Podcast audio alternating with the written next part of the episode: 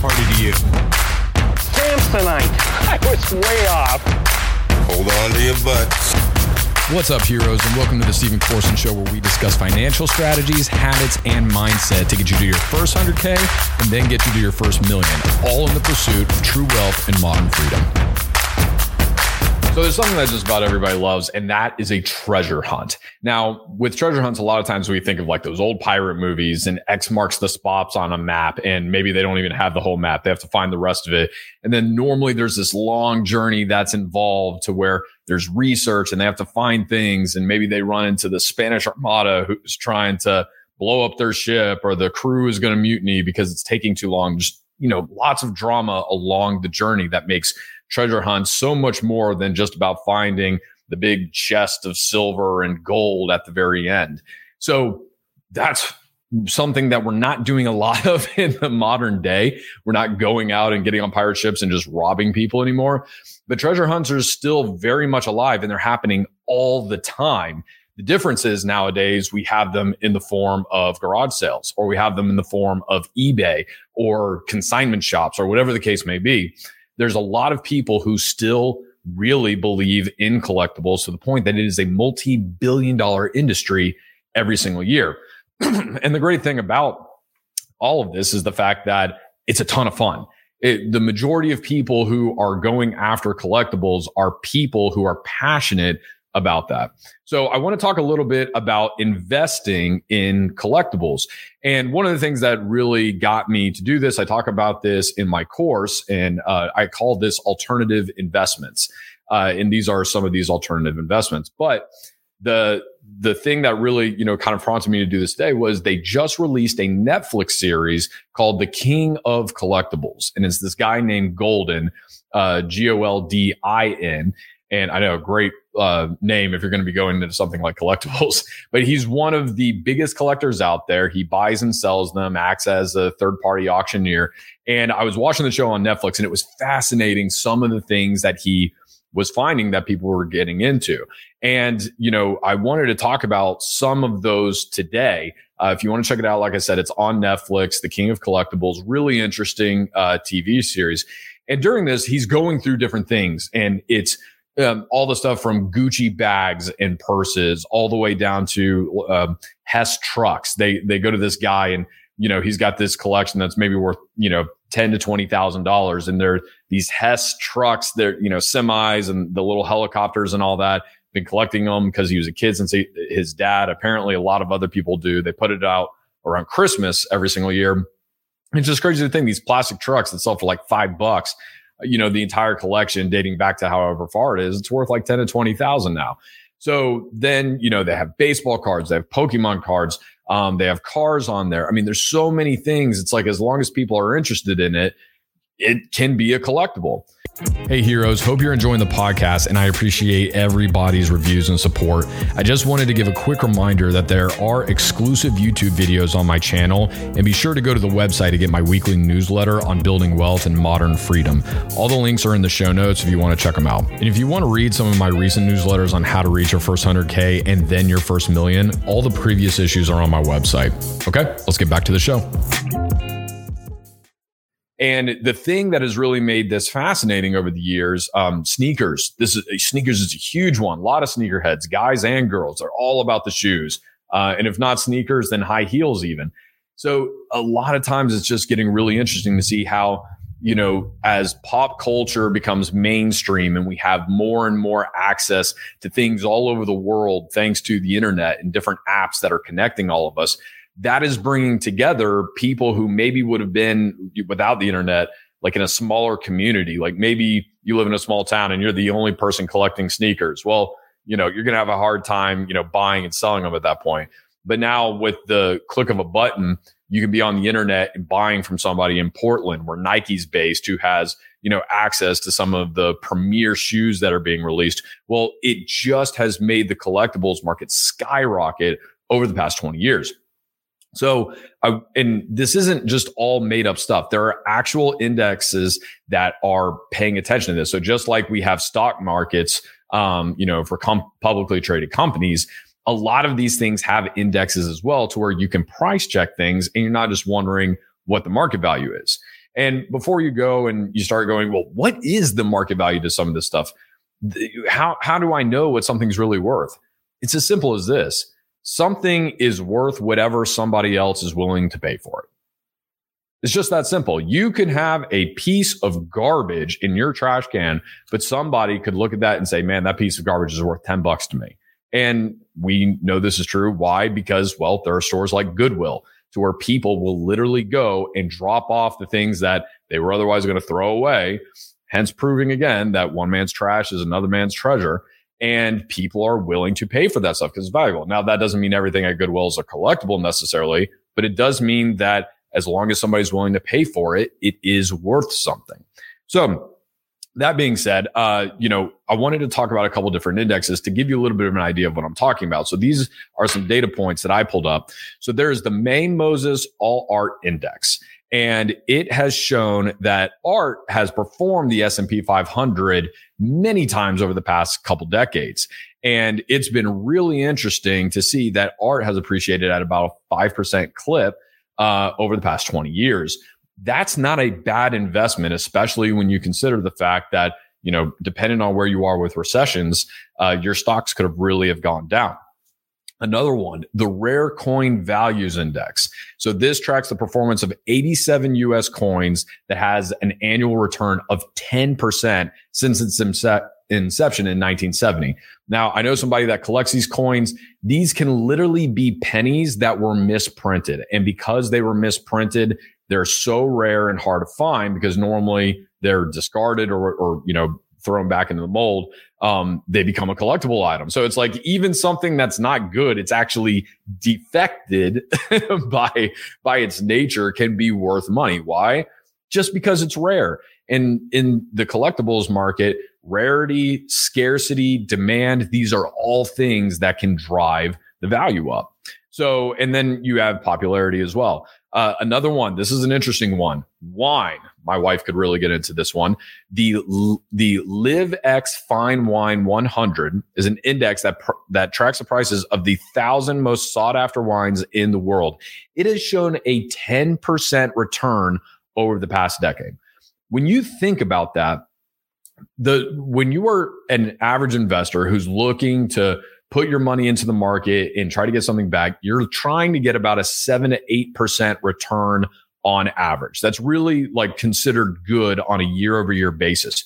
Well, now we're looking at these alternative investments that are increasing 10% over the past decade. And just like all fine wines that age with time, I guarantee you there's a bell curve there that once something probably gets to like 20, 30, 40 years, something like that, the value really starts to take off at that point for people who are wine enthusiasts. And when you think about it, it's like people have been drinking wine for thousands of years. I don't think that's something that's going to fall out of popularity anytime soon. So if you have some really rare wines and you hold on to them for a long time, there's a good chance you could turn around and flip that. So something really interesting. Now, another one that I know, and this one you got to have some money to really get into. You're not just going to limp into this particular hobby. That's classic cars, buying antique cars, uh, buying cars that were famous on uh, movies. I know somebody who bought one. Um, it was a replica of a show um, uh, way back in the day, and uh, the car was uh, it would talk to you. Its name was KITT, and they bought a replica of this car and held on to it for two years, and then flipped it for like a thirty percent return because it wasn't just the fact that the car was like good at performance or anything like that it was an icon because of this TV show. So there's a lot of things that can play in that. The scarcity, the, the, scarcity, the demand, you know, the rarity of the potential item, what the actual materials, what is it made of? But there's also something else that can really come into play with collectibles. And that is perfection, condition. That is something that's really important. So right here, when I was younger, I used to collect Pokemon cards and I collected them as soon as they came out. And it will forever be the bane of my existence that I had some of the most popular Pokemon cards when they first came out. And I did not keep them with me. My parents uh, gave them to somebody in the neighborhood, and it was probably almost a million dollars worth of cards. Let's not talk about it too much. But the point is, I'm having a good time kind of getting back to, you know, the nostalgia of it all. But then my son, is also getting really into Pokemon cards and uh, the Pokemon show and all this other stuff. It's still around. It's one of the most popular brands in the world. Well, one of the things that is really interesting about this card, this is a Charmander. And it is, as you can see, in this plastic case. Now, this is something that uh, this is a company called PSA. There's other companies that do this as well. And what they do is they have a criteria on which they grade the perfection of a card on a scale of one to 10. So this card has some uh, two unique features to it that make it worth about $1,500 right now on the market.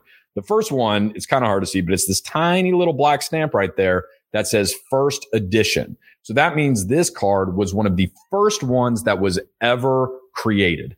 And ever since then, they've printed a lot more of the card, but they do not have that stamp. And that's what makes the difference, you know, with making this so valuable. The next thing that makes this card incredibly value is that it is considered a PSA 10. So it has a perfect grade. It is considered in perfect condition. And as you can see, there's actually a barcode here that you can scan and look up on the official registry to make sure that this is legitimate. So not only is it a rare card, but it is also in perfect condition. And that has been verified. It's also not a forgery, which is, you know, a big part of that as well. So that is something that has driven the value of the card up. If this card just looks in great condition and it is not in this case, it is not verified. This card would probably go for about $50 on the open market, something like that. Maybe I could get a hundred. But because it has been verified to be in perfect condition, and I can look up and see how many have been graded by this company to tell me how many are in existence, there are maybe only like a thousand of this card that are out there that are in perfect condition. So the the scarcity of that is going to drive it along with the fact that it is in perfect condition. And that takes the volume up uh, or the value up almost 1500% on the market because it goes from being a $100 card to a $1500 card or i'm sorry 150% i don't know. I, I can't do math right now but you get it. It it takes up the value a lot. This is what drives people in the collectibles market. It's not just the fact that these people are interested in getting something that is nostalgic. Maybe that is it. Maybe it's just something that's cool to them. It's the newest sneakers that are out, whatever it is.